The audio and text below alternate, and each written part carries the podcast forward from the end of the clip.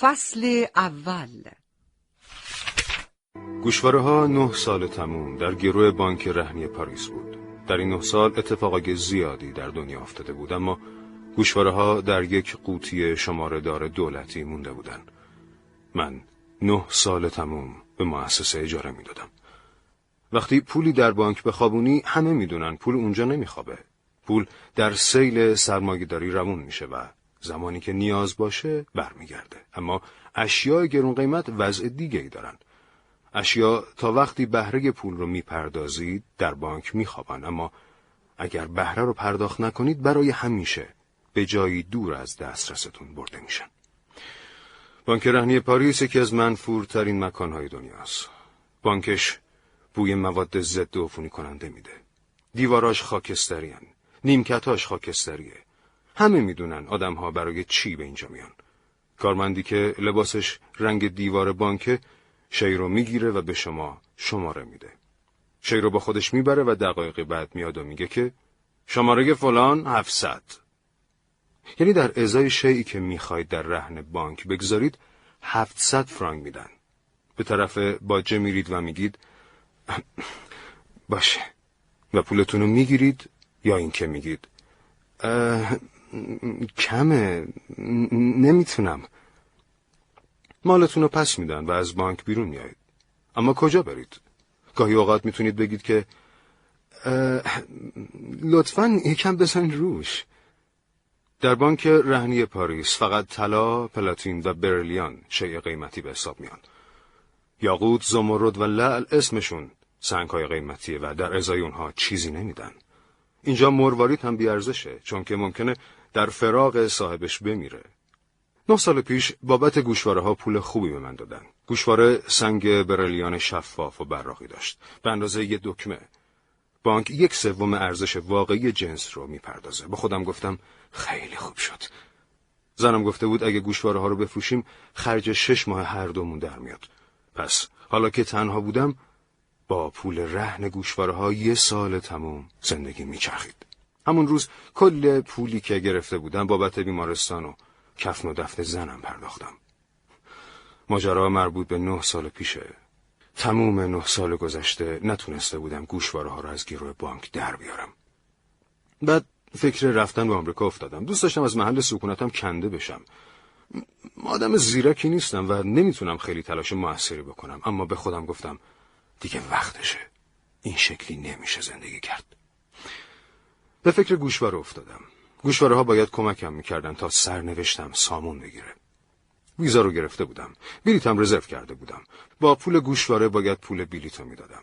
از اینا گذشته برای چند ماه اول زندگی در آمریکا پول لازم داشتم. بدون فروش گوشواره نمی‌تونستم از جام تکون بخورم. همه چیز رو سنجیده بودم. نمی‌تونستم گوشواره رو از رهن بانک در بیارم. از پس از اینش بر نمیمدم. باید کس دیگه ای اون رو از رهن بانک در می برای همین رفتم سراغ جواهر فروش. جواهر فروش قبلا برای حلقه ازدواجم پول خوبی به من داده بود. جواهر فروش قبض بانک نگاه کرد و گفت آره از این کارا می‌کنم گوشوارتون رو فردا از رهن بانک در میارم فقط بانک یک سوم پول جواهر رو میده. به نظرم بشه به قیمت خیلی خوبی بفروشینش. فردا ظهر برگردید. فردای اون روز برگشتم. کسی توی مغازه نبود. پرده ای مغازه رو از کارگاه جدا می‌کرد. پشت پرده سایه بود. سرفه کردم و مشغول تماشای جواهرات شدم. از هر گوشه مغازه صدای تیک تاک ساعتهای بزرگ و کوچیک می اومد. جوار فروش در حالی که قوطی کوچیکی در دست داشت از پشت پرده بیرون اومد و گفت خبر بدی براتون دارم. اگر می‌دونستم اینطوریه کارتون قبول نمی کردم. سنگ شما به هیچ دردی نمی‌خوره آقا. بیماری سیاه داره. بفرمایین خودتون نگاه کنید یه عدسی تکچشم روی چشمم گذاشت. روی قوطی خم شدم. به سنگ سراسر سیاه خیره شدم. احساس کردم زمین زیر پام میلرزه. دلم می‌خواست زمین دهن باز می‌کرد و منو میبلید دوست داشتم ساختمونا و هر چه تو شهر بود ویرون می‌شد. مرد جواهر فروش با ناراحتی گفت محال عرض نه سال همچین اتفاقی افتاده باشه. یه میلیون سال طول می‌کشه تا برلیان بیماری سیاه بگیره. نمی‌فهمم باید چطوری اشتباه کرده؟ کارشناس دارن. هیچ وقت اشتباه نمی‌کنن. احتمال داره کارشناس یه لنگه گوشواره سالم و دیده یکی دیگر رو نگاه نکرده. حف شد. اگه بتونید دولنگش رو اندازه پولی که از بانک گرفتید بفروشید خیلی خوب میشه. باید پول منم پس بدید. من نمی‌تونم گوشواره هاتون رو بفروشم. نمی‌تونید؟ پس کی می‌تونه؟ باید یه فکری بکنیم. پولتون باید کی برگردونم؟ از بالای عینکش به من نگاه کرد و گفت. لطفا منو درک کنید. من مالتون رو از راه نرو بردم بابتش پول دادم. دلم میخوادم این امشب به پولم برسم. در زن می‌دونم این خطر هم هست که شما برید و دیگه برنگردید جوال فروش چند نفری رو معرفی کرد تا برم سراغشون. دفتر تلفن آورد. برق زدم تا نشونیشون رو پیدا کنم. جوال فروش گفت گوشواره ها رو به هر کسی که پول بیشتری میده بفروش. یادم باشه بهت بگم به یکی از دوستامم سر بزنی. بعضی وقتا پول خوبی میده. من با ذهن به هم ریخته همینطور دفتر تلفن رو ورق می‌زدم. گفتم من پیداشون نمی کنم و دوباره دفتر تلفن رو ورق زدم. فروشنده با تعجب گفت به حروف نگاه کنید. با صدای لرزون گفتم فهرست رو پیدا نمی کنم جوار فروش دفتر تلفن گرفت فهرست آورد و اسم دوستش رو پیدا کرد و گفت من اگه جای شما بودم یه کار دیگه هم می‌کردم. برمیگشتم بانک رهنی و سعی می‌کردم گوشواره ها رو به همون مبلغی که قبلا داده بودن گرو بذارم. البته البته اگه همون مبلغ رو بدن. از توصیهش تشکر کردم. عدسی تک چشمی رو دوباره به چشمم زدم. با خودم گفتم میلیون ها سال برای بیماری سیاه وقت لازمه. نگاه کردم. سنگ در محاصره چنگال های محکم فلز نشسته بود. جواهر فروش گفت امیدوارم فکر نکرده باشید که من سنگتون رو عوض کردم. نه نه اصلا همچین فکری نکردم. مرد در حالی که به گوشه مغازه می‌رفت گفت همچین کاری رزالت محضه من برای خودم اصولی دارم. قسم می‌خورم همچین فکری نکردم. باور می‌کنم. فکرم نکنید تو بانک رهنی گوشوارتون رو عوض کردن. اونجا هر جنسی رو بلا فاصله مهرمون می‌کنن و کسی بهش دسترسی نداره. همدیگر رو نگاه کردیم. جواب فروش دوباره گفت. می‌دونید گاهی وقتا همچین اتفاقایی توی زندگی میافته. هیچ توضیحی هم براش نیست. تا ابد هم بی جواب میمونه البته خیلی کم اتفاق میافته ولی هست. یه روز توی اتاقم نشسته بودم. یه نامه از رو میزم گم شد. نامه قیمت زیادی داشت. هیچ وقتم پیداش نکردم. هیچ هم نمی‌تونست برش داره. هیچ هم تو اتاقم نیومده بود. ولی نامه گم شد که گم شد. حالا هم هرچی بیشتر فکر می‌کنم بیشتر به این نتیجه می‌رسم که امکان نداشته کارشناس بانک سنگ لنگه دوم گوشواره رو ندیده باشه.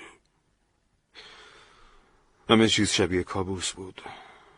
صبح امروز هیچ مشکلی برای سفر نداشتم اما حالا حالا سفری در کار نبود. با این حال نباید وقت رو تلف می‌کردم. بنابراین جبه کوچیک گوشواره رو توی دستمال پیچیدم. جبال فروش گفت گمش نکنید. پول منم لطفا امشب برام بیارید. قبل از هر کاری به بانک رهنی رفتم. بانک نفرت انگیز پر از جمعیت بود. شماره دستم دادن و نشستم. یک طرفم زنی نشسته بود که پتوگ کهنه در دست داشت. گویا بابتش پولی نداده بودن و حالا نمی‌دونست چیکار کنه. سمت دیگرم مردی نشسته بود و باد بزنی از استخون لاک پشت آورده بود. به خودم فکر کردم هیچ جای دنیا محلی غم انگیزتر از اینجا نداره. بالاخره از باجه شماره منو خوندن. این دفعه هر دو سنگ رو دیده بودن. پولی که به من پیشنهاد دادن نصف مبلغی بود که قبلا این دادن. حسابی به هم ریختم. با استرس گفتم سوء تفاهم شده. گوشواره رو امروز صبح از رهن در بردم دفعه قبلی پول خوبی به هم داده بودین. مردی که لباس خاکستری پوشیده بود من زل زد. بعد بلند شد و با جعبه گوشواره ها برگشت. روی یکی از چشماش رد عدسی تک چشمی بود. گفت بابت یکی از سنگا پول میدن سنگ دیگتون ارزشی نداره آقا. می‌تونید پسش بگیرید. اون روز به چند جوار فروشی دیگه هم سر زدم. هیچ کس حاضر نبود بابت گوشوارگی دوم پولی بده. پولی هم که بابت گوشوارگی دیگه پیشنهاد می‌کردن اونقدر نبود که بدهیمو بدم. بالاخره سراغ دوست مرد جواهر فروش رفتم. مغازه نبود. یه آپارتمان بود. زنی در رو باز کرد.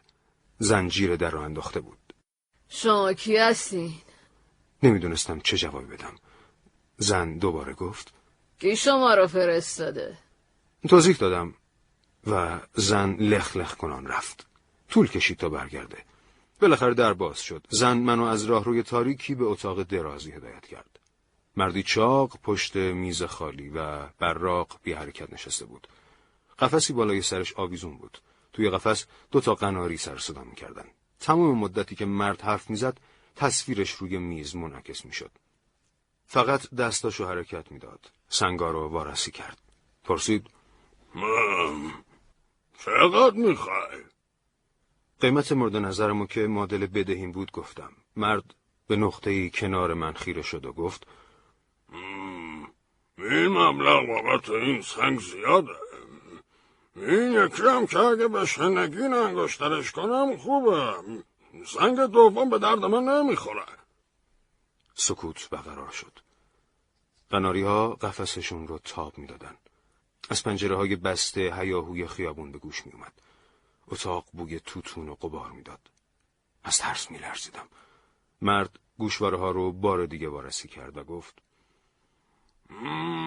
مریضی از اول تو وجودش بوده از موقعی که بشر وجود نداشته این سنگ بیمار بوده آروم نفسم رو بیرون دادم مرد گفت با این حال من مبلغ مورد نظرتو میدم. من نظرم عوض شد. سنگ دومم بر میدارم کیفش را از جیب درآورد. اسکناس ها را شمرد. وقتی بیرون می‌رفتم برای تشکر با صدای بلند گفتم خداحافظ! خداحافظ این بی جواب موند. گیج و منگ به خیابون رسیدم. بدهیم رو دادم. خسته و گیج به خونه برگشتم و خودم رو روی تخت انداختم. تا وقتی هوا تاریک شد همونجا موندم اون شب اگر بمبی دستم می‌دادن و می‌گفتن به سمت هر کس می‌خوای بنداز حتما مینداختم به طرف طرف کی؟ جواهر فروش اول؟ جواهر فروش دوم؟ کارمند بانک؟ نه بم رو درست وسط بانک رهنی مینداختم همسایه بیکارم میگه روزها به شکل عجیبی بلدن خودشون از هر مخمسایی نجات بدن و به شدت خوشانسن چیزی نمونده بود در خونش رو بزنم و ازش بپرسم تو چی خوششانسن؟ میشه دقیقا بگی توی چی خوششانسن؟ روز بعد وقتش بود باید به اقدامات بعدیم فکر می‌کردم با خودم گفتم اگر همه ی چیزایی که دارم و بفروشم می‌تونم حدود یک چهارم پول بیلیتو جور کنم. اما این سال پیش می که بقیه پول چطور به دست بیارم؟ اگر همه چیزم و جز مسواک و تیغ ریش دراشی و اون چه به تن دارم میفروختم همون یه چهارمم نمی‌شد. وضعیتم ناامید کننده بود. برای مخارج سفرم پولی در بساط نداشتم. پس باید سفر رو فراموش می‌کردم. کسی هم نداشتم که از اون پول قرض بگیرم. نوشتن نامه به آمریکان بیفایده بود. در واقع نامه نوشتن به دروژین کاری بیمعنی بود. دلیل اونو بعدا می نویسم توی همین فکر رو بودم که سرایدار در اتاقمو زد و گفت خانمی اومده و با من کار داره. کتمو پوشیدم و بدون کمترین کنجکاوی پایین رفتم. توی راهرو زن جوان و ناشناسی ایستاده بود. دور برمون کسی نبود. زن گفت سلام اسمم آلیاست. اجازه می‌دید بیام تو اتاقتون؟ سلام ببخشید اتاق من خیلی ریخت و پاشه ولی اگه مایلید بفرمایید. وقتی وارد اتاق شدیم زن نگاهش روی دیوارها و اساس چرخید. بعد روی تنها صندلی اتاق نشست. من روی تخت خواب نشستم. دختر چشماشو به من دوخت و گفت. نمی‌دونم چطوری توضیح بدم. خبردار شدم شما می‌خواید برید آمریکا. نپرسید کی به من گفته دونستنش آسون نیست. حتی بابت این خبر از من پول گرفتن. یه آدمی هست که آدرس میفروشه. کسایی که می‌خوان از اینجا برن و شناسایی می‌کنه. از هر محلم فهرست داره. من می‌خوام اتاق اجاره کنم. برای همین رفتم پیشش آدرس شما رو گرفتم. متوجه نمیشم. این مسئله چه رفتی؟ من داره برید با این پیش صابخونه. اگه برم پیش صاحب خونه اتاقو به کسی میده که قبل از من نوبت گرفته. اگرم بخواد به من اجاره بده سه برابر اجاره ای رو ازم می‌خواد که الان به شما اجاره داده. اجاره ای که شما می‌دید خیلی کمه. نمی‌تونن بالا ببرن. اگه من یه ماه پیش شما بمونم اتاقتون رو با همون اجاره کم به من منتقل می‌کنن. من حاضرم همین فردا صبح اسباب کشی کنم. ولی همینطور که می‌بینید اتاق من فقط یه تخت داره. مهم نیست. من رو کاناپه میخوابم. گوشه اتاق کاناپه سپایه‌ای بود که فقط یک بچه می‌تونست روش بخوابه. شما درباره این روش درآمد چیزی نشنیدین؟ ببینید برای اینکه اتاقتون به من منتقل شه به طور قانونی باید حداقل یه ماه اینجا زندگی کنم. می‌دونم باعث ناراحتیتون میشم. می‌دونم جاتون تنگ میشه ولی ولی بهتون وول میدم. سعی می‌کنم با هم رو برو نشیم ولی ولی می‌دونید نصف پول و فردا صبح بعد از اسباب کشی میرم. خب بقیه هم دو هفته بعد. مجبوریم به هم اعتماد کنیم دیگه. چون ممکنه شما پولو بگیرید و من از اتاقتون بیرون کنید. منم ممکنه اسباب کشی کنم و بقیه پولتون رو ندم. ولی خب می‌دونین چاره چیه؟ شنیدم بعضی اینجور مواقع شخص سومی رو شاهد می‌گیرن. اگه بخواید من حرفی ندارم اما به نظرم پای شاهد میون نیاد بهتره. لطفا به هم اعتماد کنیم باشه؟ دختر بیون که از من چشم برداره سکوت کرد. انگار منتظر بود بگم بر مبنای اعتماد کاری نمیشه کرد. بهش گفتم شما گفتین برای اطلاع از نشونی من پول دادید. حالا هم حاضرید به من پول بدید. اگه پولتون انقدر زیاده چرا دنبال اتاق ارزون قیمت می‌کردین؟ نه پولم زیاد نیست. ولی اگه به شما پنجاه فرانک بدم اتاقی گیرم میاد که اجاره ماهیانه شش فرانکه. من الان دارم پیش یکی زندگی می‌کنم که ماهی 20 فرانک میدم. می‌دونید 20 فرانک یعنی چی؟ با خودم فکر کردم پنجاه فرانک میده. میارزه بیشتر تلاش کنم. یه دفعه سایه نگرانی افتاد روی چهره دختر. دیگه نمی‌تونم پیش کسی که زندگی می‌کردم بمونم. باید اسباب کشی کنم. از جام بلند شدم. توی اتاق قدم زدم. باز روی تخت نشستم و گفتم بیا مسئله رو بیشتر بشکافیم. فرض کنیم من یه ماه دیگه اینجا بمونم و بعد برم. البته برنامه تقریبی منم همینه. توی این یه ماه شما اینجا ساکن میشین و روی اون کاناپه بله. البته من میخوابم روی کاناپه نه شما شاید بهتر باشه تشک رو روی زمین پهن کنیم یکی روی زمین با دوشک بخوابه و یکی روی تخت بدون دوشک خب شما چه ساعتی صبح میرین بیرون؟ صبح بیرون نمیرم کار نمی‌کنید؟ شبا کار می‌کنم خب که اینطوری خب خب اینطور بهتره. شما شب دیر وقت میایید که من میخوابم صبحم که من میرم بیرون شما خوابید. چرا موضوع خواب انقدر نگرانتون کرده؟ من از بچگی عادت دارم. هر جا باشم میخوابم. همیشه تو اردوگاه های تابستونی بودم کنار بچه ها میخوابیدم. تو کیسه خواب زیر چادر. از نظر من خواب مسئله مهمی نیست. من فکر می‌کردم شاید که شرایطمون رو روی کاغذ بنویسیم بهتر باشه. رو کاغذ؟ من و شما می‌خوایم یه کار غیرقانونی بکنیم. پس بس قاعدتا قراردادی هم نباید بنویسیم. غیرقانونی؟ ببخشید کدوم کار غیرقانونی؟ شما منو به عنوان خواهرتون جا می‌ذارید نه هم سرتون سر کسی هم کلا نمی‌ذارید. ما یه ماه با هم زندگی می‌کنیم بعد شما میرید. نیازی هم نیست بگید برای همیشه میرید. منم توی اتاق میمونم. یه سال بعدم که برنگشتید اتاق خود به خود به من منتقل میشه نمیشه همون روزی که من میرم شما اسباب کشی کنید؟ اون وقت از اینجا بیرونم می‌کنن اینو گفت و کیفشو باز کرد. این 20 فرانکه که فردا بهتون میدم. 20 فرانک دیگه هم دو هفته بعد. بقیه رو هم یه روز قبل از رفتنتون بهتون میدم. به من گفتن اینجوری عمل می‌کنن.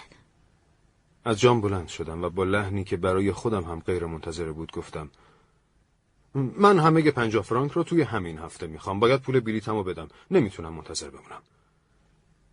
اصلا جا نخورد. حتی فکرم نکرد. خوشحال شد و گفت خیلی خوب اشکالی نداره. نمی‌دونستم شما انقدر تمکارید نگاش کردم. توی لبخند و نگاهش اثری از افکار پنهانی و مرموز نبود. احساس کردم دیگه نمی‌تونم بشینم و نگاش کنم. گفتم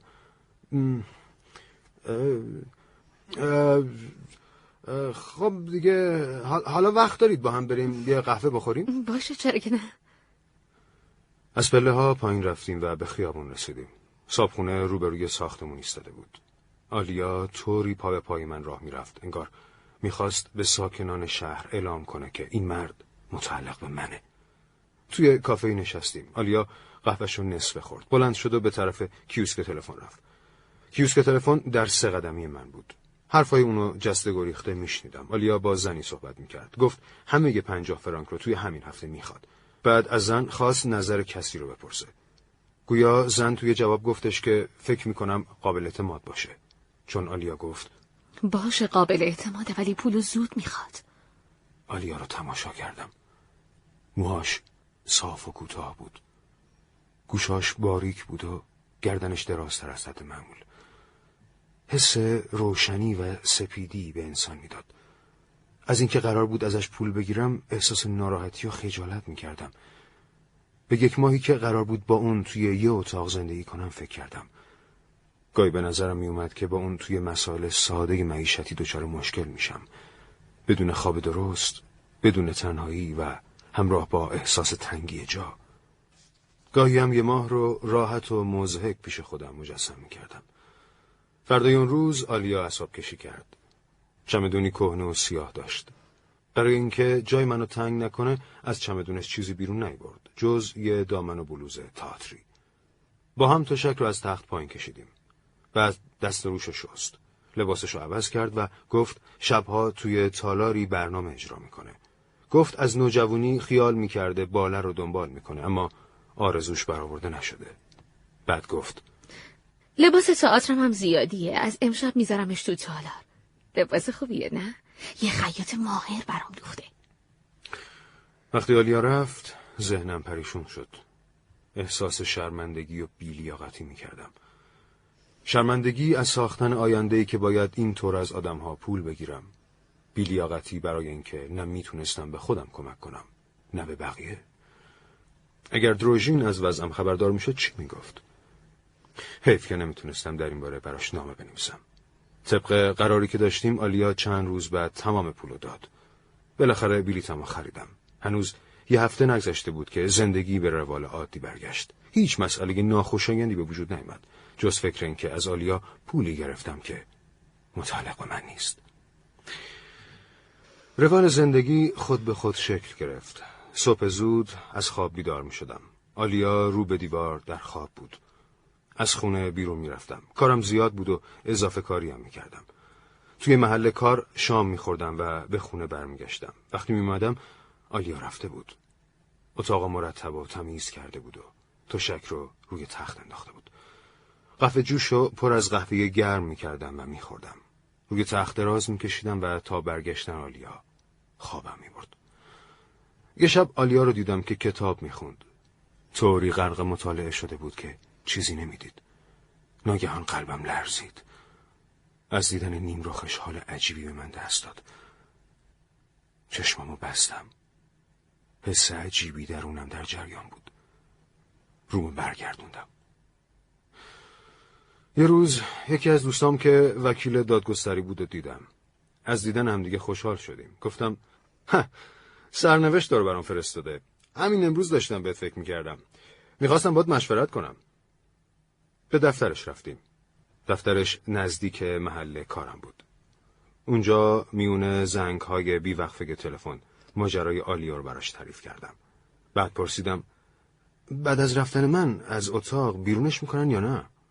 نه حق با دختر است نمی‌تونن بیرونش کنن آفرین به این دختر احدی نمی‌تونه بیرونش کنه یا اجاره رو بالا ببره خیلی زرنگه ولی شما جانم ارزون فروشی کردیم من می‌تونستم مشتری بهتری برات پیدا کنم. چرا نیومدی سراغ خودم؟ منم گفتم که من که از این چیزا سر در نمیارم. به نظرت پولی که ازش گرفتم کار اشتباهی بوده نه؟ چی داری میگی؟ اینم شد حرف؟ همه از این کارا می‌کنن. اگه فرصت تو از دست می‌دادی کار احمقانه کرده بودی. ولی دختره خیلی شانس آورده. نمی‌دونی چه ساخت و پاختایی می‌کنن. همین الان توی دادگاه پرونده دارم طرف پولو گرفته ولی بیرون نرفته. به خانومه میگم شما قول دادید. چرا از جاتون تکون نمی‌خورین؟ پولو گرفتین رو بیرون نمیرین؟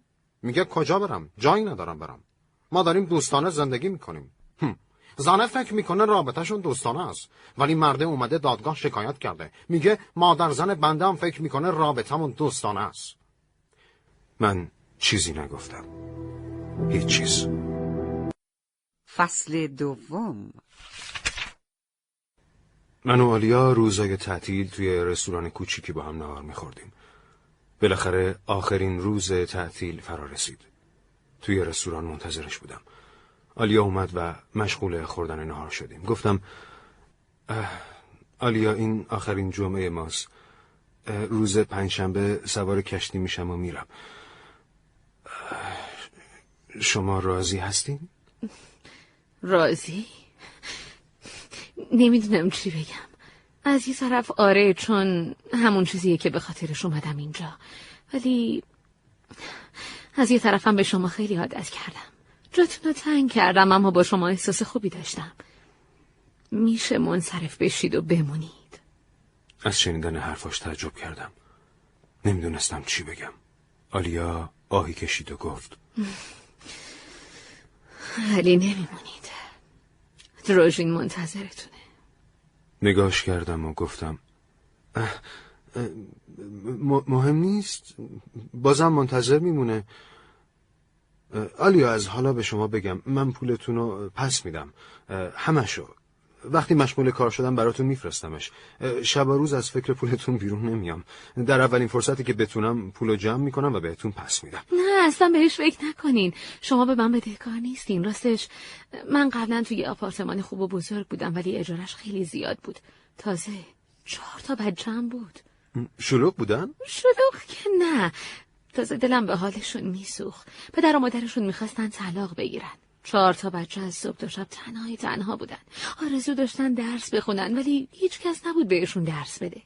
نمی‌دونید حرفم رو چه جوری گوش می‌دادن. ولی من که چیزی بارم نیست. بچه که بودم وقت نداشتم کتاب بخونم.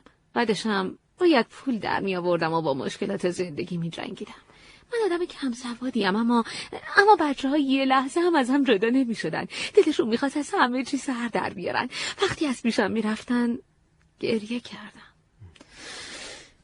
بچه ها مدرسه نرفته بودن. پدر و مادرشون فقط از صبح تا شب بحث می‌کردن. فلان چیز چرا اینجوریه؟ به همان چیز چرا اونجوریه؟ می‌دونی چی کار کردم؟ رفتم اداره پلیس رو لوشون دادم. بعدم مجبور شدم اتاق و تخلیه کنم. کیا لو دادین؟ پدر مادر بچه ها رو دیگه. می‌دونین یه قانونی هست که والدین باید بچه ها رو بذارن مدرسه وگرنه جریمه میشن و دولت بچه ها رو به زور میفرسته مدرسه. منم رفتم کلانتری و لوشون دادم. اول می‌خواستم برای رئیس کلانتری نامه بی امضا بنویسم.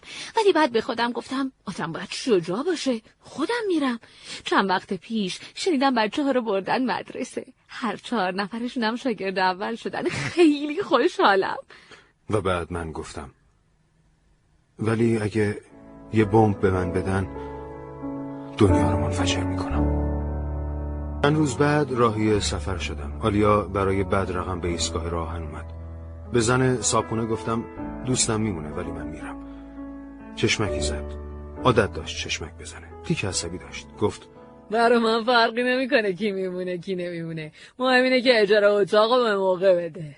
و منم بهش گفتم که اون از من منظم تره وقتی قطار حرکت کرد آلیا دستمالش رو برام تکون داد. چهرش غمگین بود. به نظرم روشنی صورتش تیره شده بود. نمی‌تونم براش توضیحی پیدا کنم. برای خیلی از اتفاقای زندگی نه اسمی وجود داره نه توصیفی. مثل بسیاری از سوالهایی که بی جواب میمونه.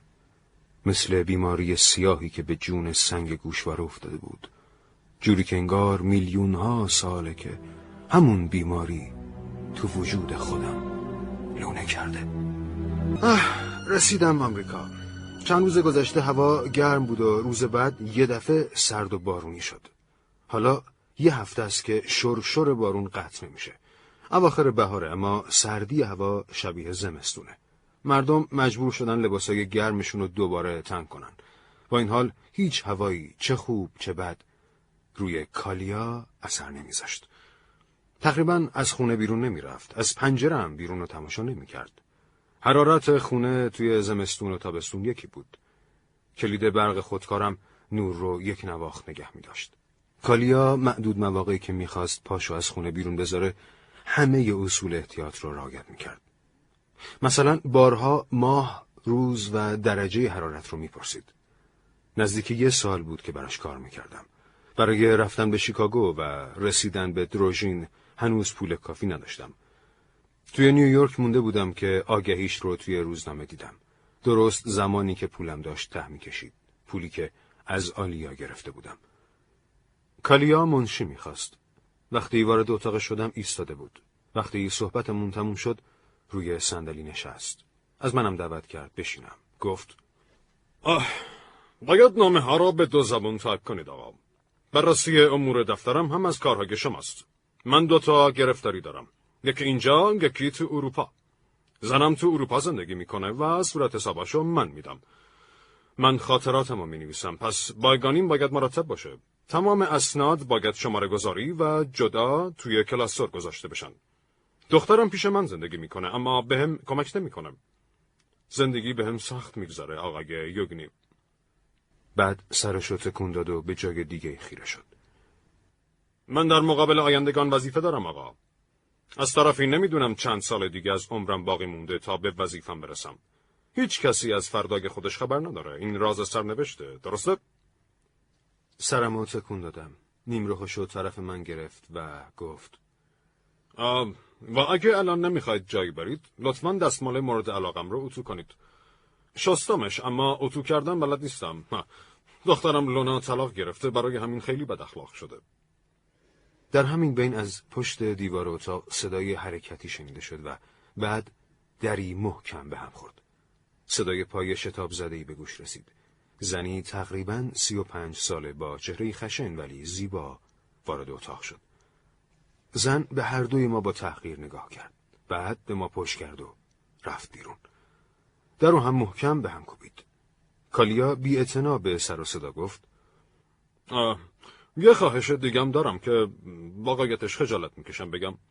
دکمه لباسم سه روز افتاده. واقعا خجالت آوره. وقتی جوان بودم سوزن نخ کردن یادم ندادن. همین لحظه در اتاق آهسته باز شد. لونا داخل اتاق سرک کشید و گفت مگه شما چیزی به من یاد دادین؟ کالیا با شرمندگی لبخندی زد و گفت آشنا بشید. دخترم لونا. لونا وارد شد. وسط اتاق ایستاد و گفت سلام. از جان بلند شدم. لونا گفت بشینید. قصد ندارم مزاحمتون بشم. ولی می‌خواستم بهتون بگم حرفاشو باور نکنید. هنوز به این رو نرسیده که براتون تعریف کنید چگونه به امپراتور خدمت می‌کردم. نه؟ پس هنوز سرگرمی زیادی داری. کالیا بدون اون که ذره عصبانی بشه گفت لطفا مزاحم نشد عنوان یه فصل از خاطراتشو گذاشته چگونه روبان سرخ می‌زدم؟ روبان سرخ که می‌دونین چیه؟ تو انقلاب روسیه بلشویکا و هواداراشون میبستن به کلاهشون. بعد نگاهی به سر تا پای پدرش انداخت و گفت البته کسی نمی‌دونه ماجراش حقیقت داشته یا نه. لونا اینو گفت و از اتاق بیرون رفت. بعد در رو محکم به هم کوبید. کالیا نگام کرد و گفت می‌بینید چه اخلاقی داره؟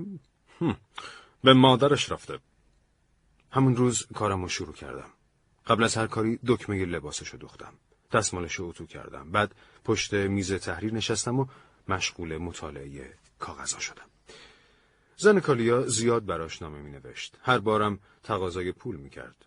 جمله اول تمام نامه ها این بود. من و دزی آخرین نامت رو خوندیم. دلمونم خیلی برات تنگ شده.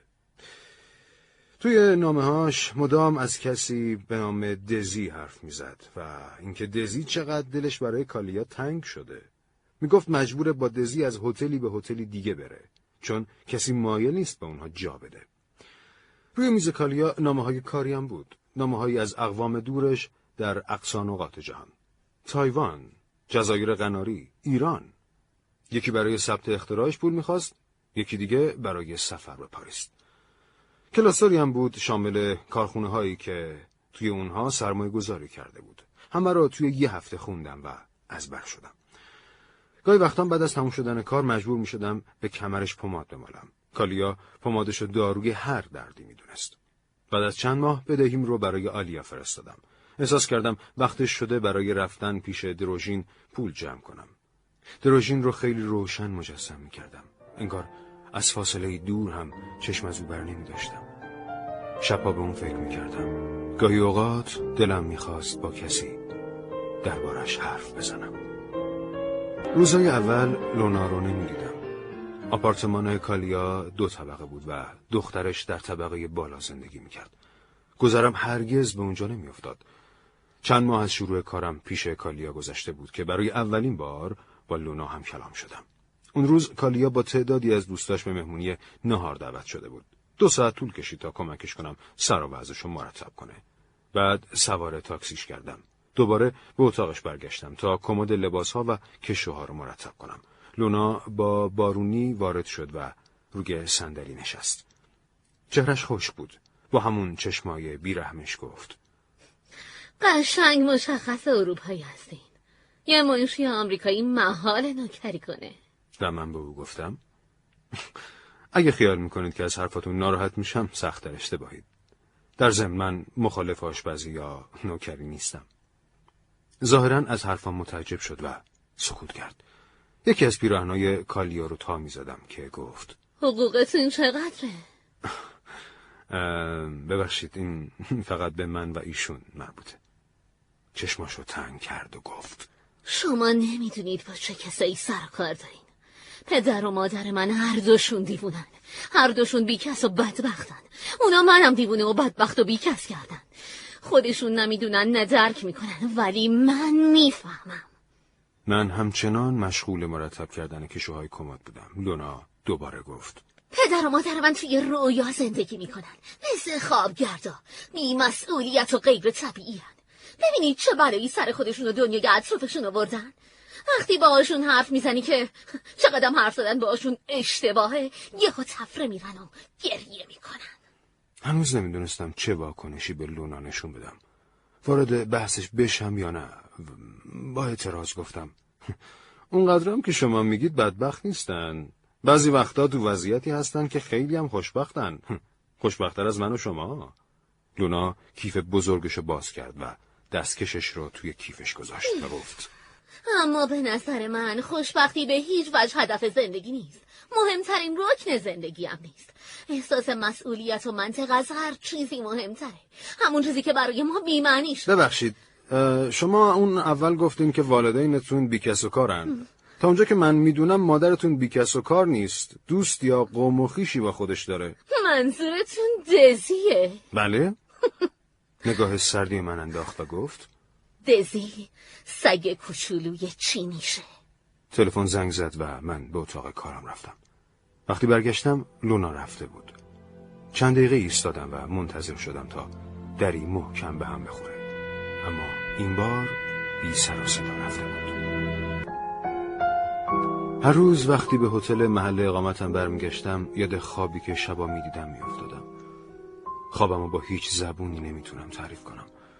چون هیچ اتفاقی توی خوابم نمیافته.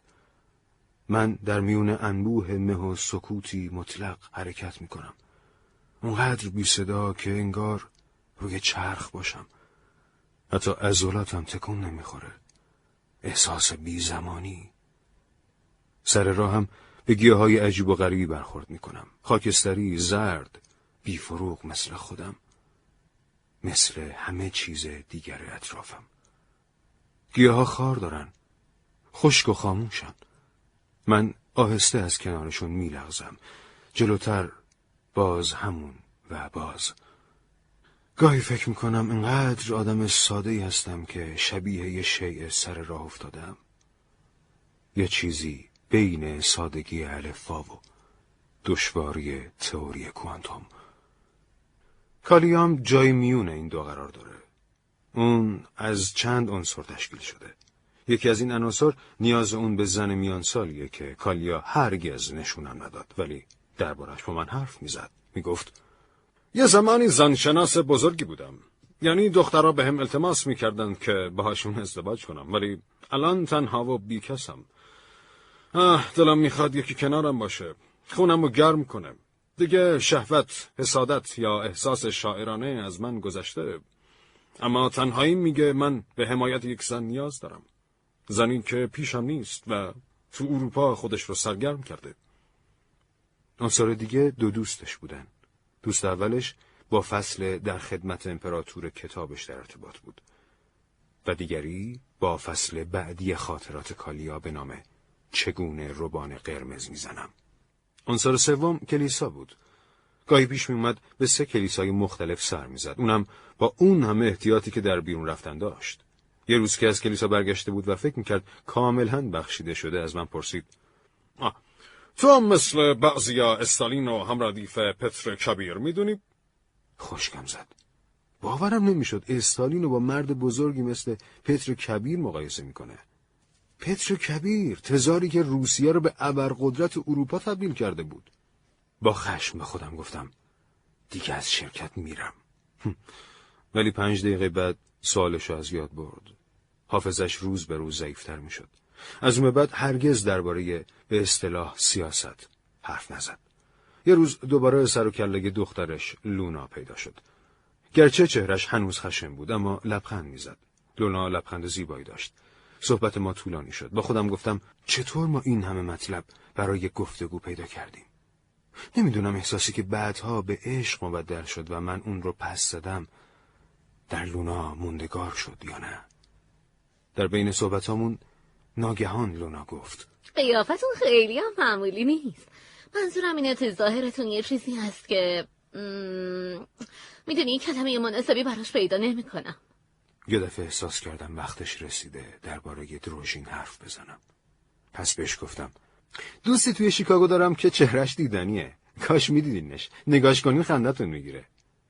لونا حواسش کاملا پیش من بود. متوجه شدم از شنیدن حرفام درباره دروژین خوشش میاد. پس گفتم دروژین خودش هم نمی‌دونه چقدر شبیه اسبه. خودش میگه فقط از آدمای خوشش میاد که اونو اسبا میندازن. میگه این آدما نجیب ترن قیافه خودشو نمی‌بینه. نه. آدمای شبیه اسب از کجا پیدا می‌کنه سعی می‌کنه پیداشون کنه یه جوری دیگه. قبلا آرزو می‌کرد انجمن سری قیافه های اسبی را بندازه.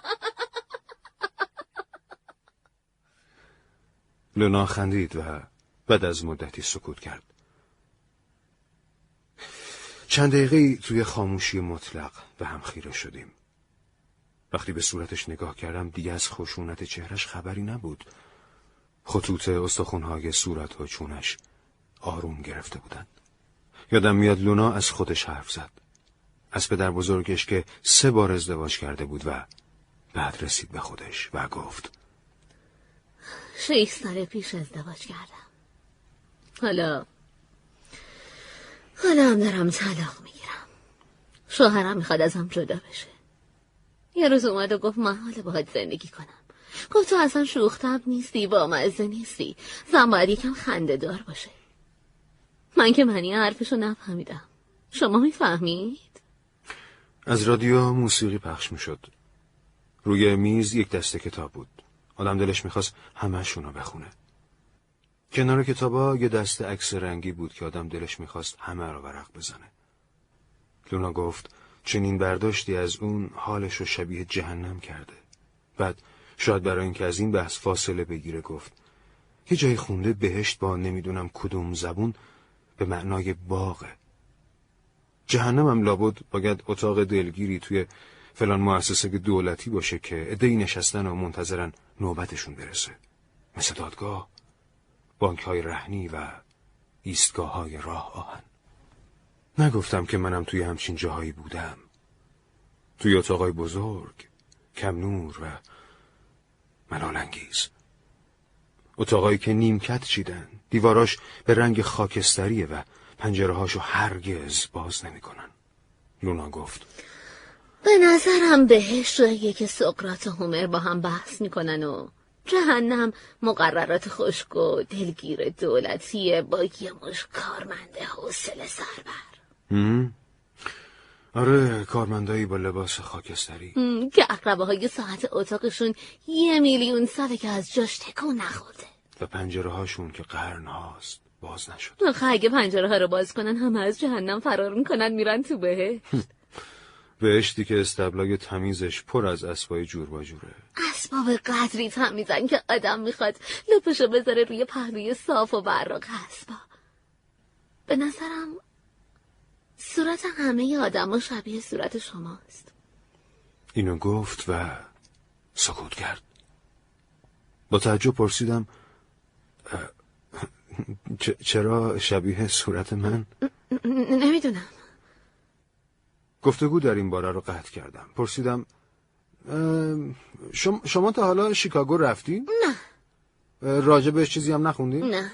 من دربارهش چیزایی می‌دونم. دروژین برام نوشته. می‌دونستید بعضی جاهای شهر شیکاگو شبیه نقاشی هاست؟ غیر ممکنه. شک نکنید.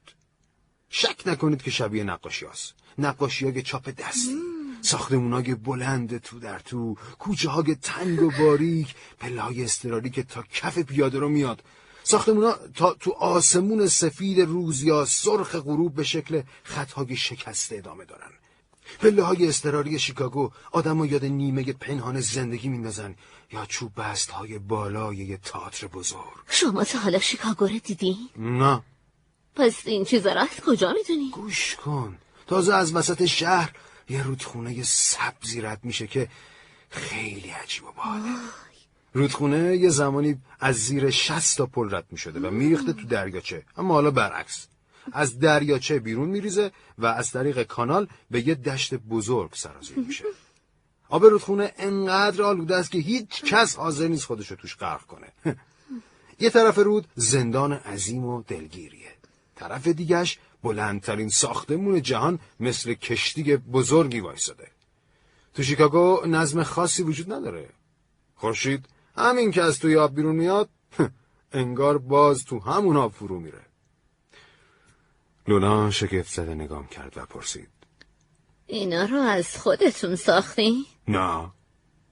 همون لحظه ساعت روی شومینه زنگ زد. انگار پرده سوم نمایش نامگی در حال اجرا باشه. سریع از جان بلند شدم. چهار ساعت کنار لونا نشسته بودم. تمام صحبتامون رو توی ذهنم مرور کردم. اما بازم چهار ساعت نمی‌شد. زمان کجا رفته بود؟ بلند گفتم زمان کجا رفته؟ قسم می‌خورم من برش نداشتم. من هیچی از شما نگرفتم. اینجوری داد نزنید. هر کی صداتون رو بشنوه خیال می‌کنه شما رو خواهرت کردن. ببخشید خیلی حرف زدم. فکر کنم روژین اصلی شما براتون نامه های غیر عادی می نویسه هرچی نوشته رو برام تعریف کردین؟ نه هنوز گفتنی های زیادی مونده. بالاخره از خونشون بیرون رفتم. توی راه با خودم فکر کردم ساعت رو از کجا آورده؟ لابد از پدر بزرگش به ارث برده. تموم راه به لونا فکر می‌کردم. به ظرافت زنانه غیر منتظری که توی وجودش پنهان کرده بود و انگار اون رو به هر کس و همه کس نشون نمی‌داد مثل چیزی که باید توی خفا حفظ بشه و در دسترس همه کس قرار نگیره فکر می‌کنم روزهای اول ورودم اون رو حفظ کرده و حالا نشونم داده بود چرا؟ حالا باید چیکارش کنم؟ یک هفته بعد لونا رو در تالار کنسرت دیدم. از همیشه خوشحالتر بود. وقتی کنسرت تموم شد تا ایستگاه اتوبوس همراهیش کردم. خنده کنان پرسید. از شیکاگو چه خبر؟ مردم شب و روز تو خیابونا پرسه می‌زنن. انگار کار دیگه ندارن. قیافه مردم دو مدله. بعضیا دل مشغولی دائمی دارن و بعضیا رخوت و خوابالودگی. کوچه های شیکاگو خیلی بلندن. وقتی میری تو کوچه ها همینجوری میری میری میری تا بالاخره می‌رسی به دخمه هایی با عرض دو سه قدم. حتی دخمه ها هم اسم دارن. البته اسمشون قشنگ نیست اما بالاخره اسم دارن. روی خیابونای اصلی اسم شاعرای بزرگ رو گذاشتن. از خیابونای اصلی نمی‌تونم چیزی بگم. ولی از دخمه ها چرا؟ دخمه های شیکاگو سلمونی دارن. سلمونی؟ سلمونیاش سر آدمای ولگرد و مجانی اصلاح می‌کنن. شاگرد سلمونی هم برای تمرین هنرش رو روی سر آدمای بی خانمان آزمایش می‌کنه. چه تو دخمه ها کلی دکه است. می‌تونی هر چی داری توشون گرو بذاری و پولشو به باد بدی. تو دخمه ها چند تا انجمن خیری هم هست که به بی خانمانا و الکلیا کمک می‌کنن. البته تابلوی نمی‌بینی که روش نوشته باشه آسایشگاه با قیمت نازل مخصوص معتادان به الکل. برای بچه هم هست به اسم دیوید کاپرفیلد، بینوایان یا کوزر. چه جالب وقتی از پیاده روهای راست میرین توی اتاقشون می‌بینی چند نفر نشستن و آواز می‌خونن. چقدر جالب آواز می‌خونن. لونا خندید. نگاش کردم. لونا توی هر دیدارمون از خود سابقش فاصله بیشتری می‌گرفت. نگاه صدا و حرکاتش شفاف و آروم شده بود. اگه دوست دارین هفته آینده بریم بیرون شهر. دوباره لبخند زد. فکر کردم لونا فقط به من اینطوری لبخند می‌زنه اون روز تابستونی عطر گلها فضا رو پر کرده بود. من و لونا بالای پلی که صدها قایق بادبانی روی امواجش بالا و پایین می‌رفتن نشسته بودیم. لونا شادتر و زیباتر شده بود. گلابی قاچ کرد و گفت فکر می‌کنم شیکاگویی که تو میگی وجود نداره. احتمالا یه شهر بزرگه. عجیب و وحشتناک. شهری که تو دربارش چیزای زیادی می‌دونی اما نه من نه تو هیچ وقت نمی‌تونیم بریم ببینیمش. اما یه طوریه. انگار انگار هر دومون توش زندگی می‌کنیم. شاید تو نبینی ولی من حتما میبینمش. لونا سکوت کرد. گفتم من به زودی میرم شیکاگو. دیگه اینجا کاری ندارم. لونا به صورتم زل زد و با لحنی جدی پرسید. منم با خودتون می‌برین؟ با خنده بهش گفتم تو شیکاگو می‌خوای چیکار کنی؟ لونا کیفشو باز کرد و آینه کوچکی بیرون آورد. آینه رو جلوی صورتش گرفت و نگاه دقیقه به خودش انداخت. نه من قیافه اسبی ندارم. وقتی زنام مسن میشن شبیه ماهی پرنده یا سگ کوچولو میشن. من شاید 20 سال دیگه شبیه یه سگ کوچولو بشم ولی گمون نکنم شبیه اسب بشم. و همچنان من با خنده گفتم. شما خیلی مونده تا پیر بشین. اما لونا نخندید. یه دفعه مثل کسی که تصمیمی گرفته باشه پرسید. اگه من قیافه اسبی داشتم منم با خودتون میبردین. سوالش کاملا جدی بود. ولی من نمی‌دونستم چه جوابی بدم. سکوت. سکوت طوری به وجودم مستولی شد که جرأت نداشتم چیزی بگم. با این حال سکوت بینمون. خسته کننده نبود. طرفای غروب روی تپه های ساحل نشستیم. روی ماسه ها دراز کشیدیم و آسمون رو تماشا کردیم. لونا گفت من که باورم نمیشه ستاره ها اونقدر از ما دور باشن. میگن چند میلیون سال نوری دورن. ولی دروغه. یه روزی می‌فهمن ستاره ها زیاد هم دور نیستن. تازه دنیایی که فکر می‌کنیم بی انتهاست یه دفعه کوچیک و نزدیک میشه.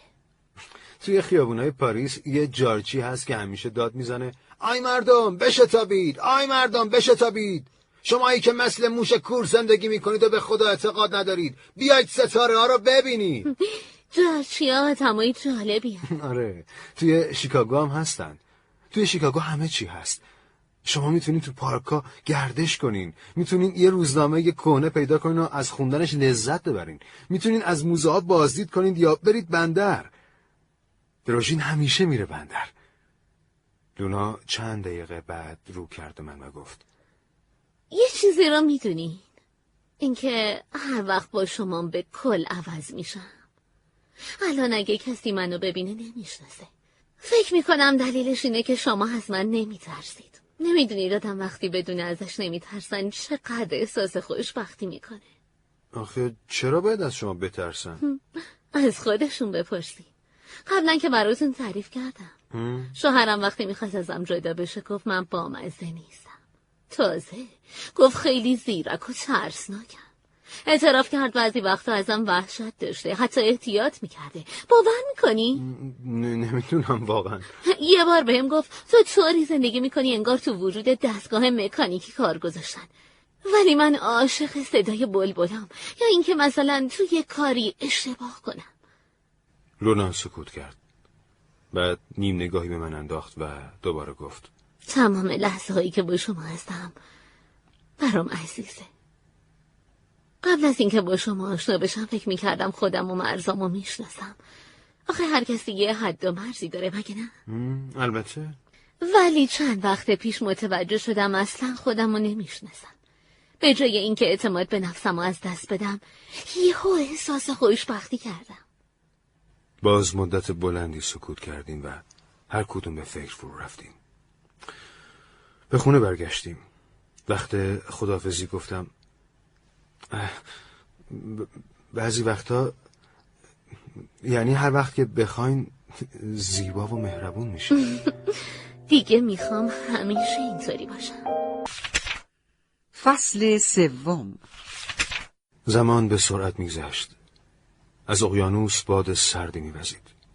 کالیا با روزنامه ها از وضع هوا آگاه می‌شد. حالا دیگه من و لونا هر روز همدیگر رو می‌دیدیم و با هم شام میخوردیم. یکی از غروبای دم کرده تابستون بود. لونا پیشنهاد کرد به ساحل انتهای شهر بریم و سوار کشتی بشیم. توی اسکله چند تا کشتی آماده حرکت بودن. سوار یکیشون شدیم. احساس می‌کردیم هیچ غم و ای نداریم. مثل لحظه ای که آدم نمی‌دونه مقصدش کجاست و کی به مقصد می‌رسه؟ احساس کمیابی که آدم هیچ وقت حق نداره تسلیمش بشه. همین که کشتی سودکشان به حرکت در اومد بهش گفتم بپرسیم مقصد کشتی کجاست؟ چه فرقی می‌کنه؟ دیگه دیر شده. من و لونا روی دماغه کشتی نشسته بودیم. برای همین شهر رو که از ما دور می‌شد نمی‌دیدیم. اونچه پیش رو داشتیم دریا بود و غروب پرتغالی رنگ آسمون. شب به سرعت از راه رسید. مرغای دریایی پیدا و پنهون می شدن. صدای هیاهوی موجها و تق دستگاه ها از زیر پامون شنیده می شد. ما روی صندلی نشسته بودیم. لونا یه دفعه گفت می‌دونی داریم میریم یه جای عوضی؟ از اولم همین می‌خواستیم دیگه. نمی‌دونستیم کجا می‌خوایم بریم. نمی‌دونم. فقط می‌دونم داریم میریم یه جای دیگه و برای همین خوشحالم. توی همین بین بلیت فروش کشتی به طرفمون اومد. فهمیدم کشتی در دو نقطه توقف می‌کنه. یکی از اونا جاییه که سوار شدیم. لونا گفت چه خوب خیلی خوبه. با آسمون تاریک نگاه کردم و گفتم تو شیکاگو بچه هستن که نه دزدی می‌کنن نه گدایی و نه کارای زشت. فقط شب و روز شطرنج بازی می‌کنن. همشون صورتهای لاغر و غمگینی دارن. گرسنن لونا نگام کرد. بعد گفتم تو شیکاگو پیرمردا فقط میشینن بیرون.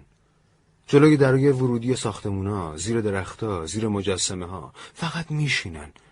حتی بابت نشستن حقوق ماهیانه هم بهشون میدن. البته گاهی اوقاتم نمیدن. آدمای مسن همین جوری میشینن. روزها ماهها و سالها. اونا میشینن و میشینن و بازم میشینن. و تنها دلخوشیشون حق انتخاب محل نشستنشونه. پیرمردا و پیرزنا آزادن هر جا که دلشون خواست بشینن. البته حق انتخاب محل خوابم دارن. غیر از این حق انتخاب نوع غذاشون هم دارن. بالا، نخود، لوبیا، ذرت. دم در هیچی تحمیلی نیست. هر کسی کاسه خودشو داره. جیراش هم دولتی نیست. با آزادی کامل انتخاب می‌کنه.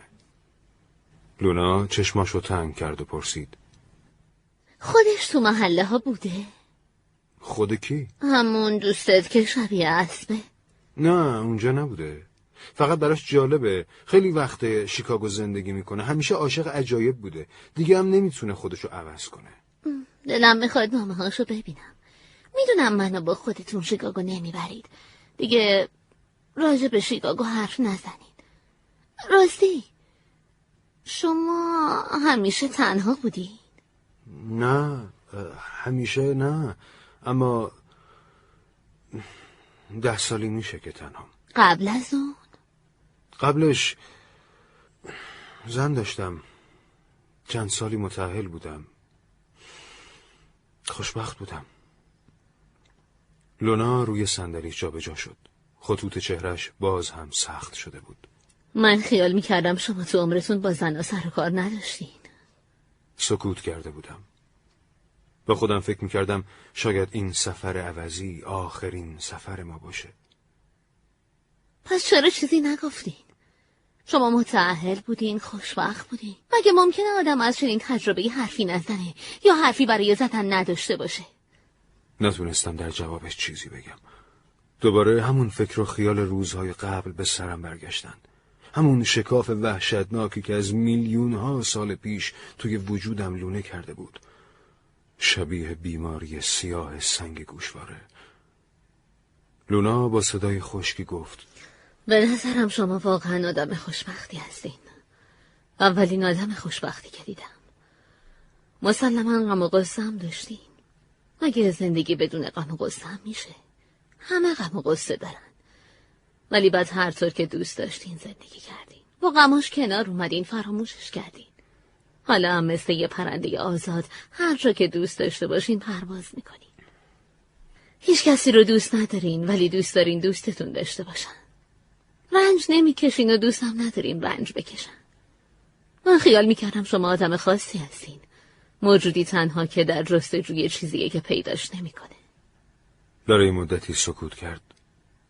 نمی‌دونستم چی بگم. و بعد دوباره خود لونا گفت.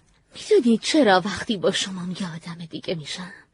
یه آدم جدید که برای خودم هم تازگی داره. می‌دونید چرا یه جورایی بامزه میشم؟ می‌دونی چرا؟ چون شما خوشبخت آزاد و صادقین. شما فریبم دادین. اگه یه بمب بهم بدن دنیا رو باش نابود می‌کنم. نه شما ترسوین باید اون بمب به من بدن تا من شما رو نابود کنم. چیزی نگفتیم تا شب شد. کشتی آرام پیش می‌رفت.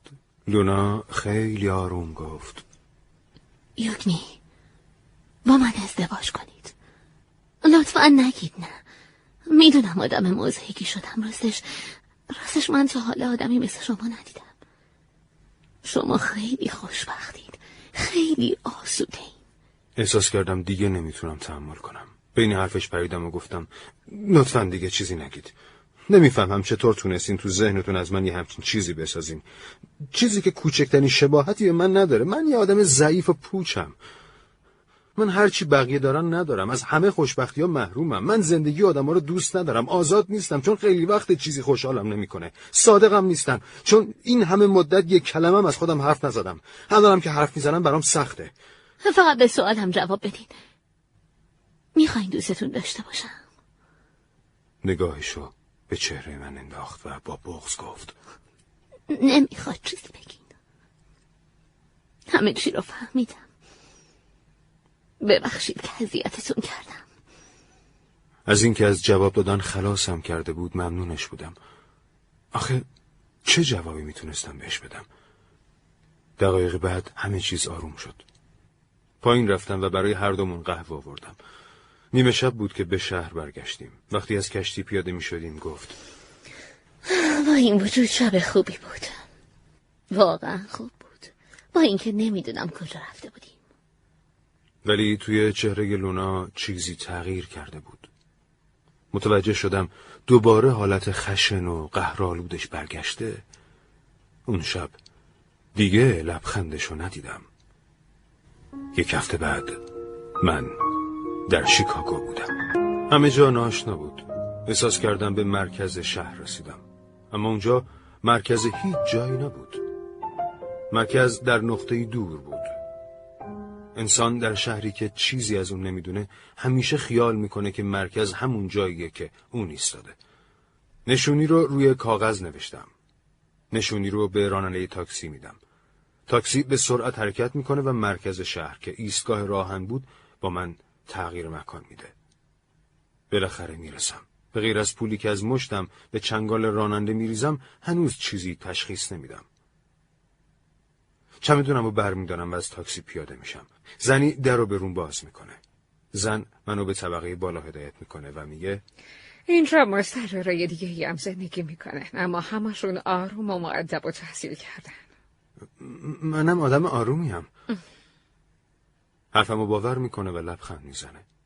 سعی می‌کنم چهرش رو به خاطر بسپرم تا توی راه پله یا توی کوچه اونو به جا بیارم. اما نمی‌دونم چرا چهرش توی ذهنم نقش نمیبنده. اتاق از اون چه فکر می‌کردم بهتره. روشن، گرم و تمیز. از راه رو بوی قهوه میاد و از اتاق مجاور نوای ملایم پیانو. اینجا میشه زندگی کرد و بعد حالا خواهیم دید. شاید باز هم به جای دورتری سفر کنم. چهره روشن و قصدار آلیا رو به یاد میارم که من خیره شده.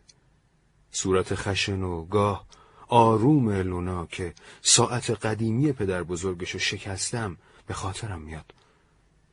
اما برای من چه فرقی می‌کنه که سقرات توی بهشت با چه کسی هم کلام باشه؟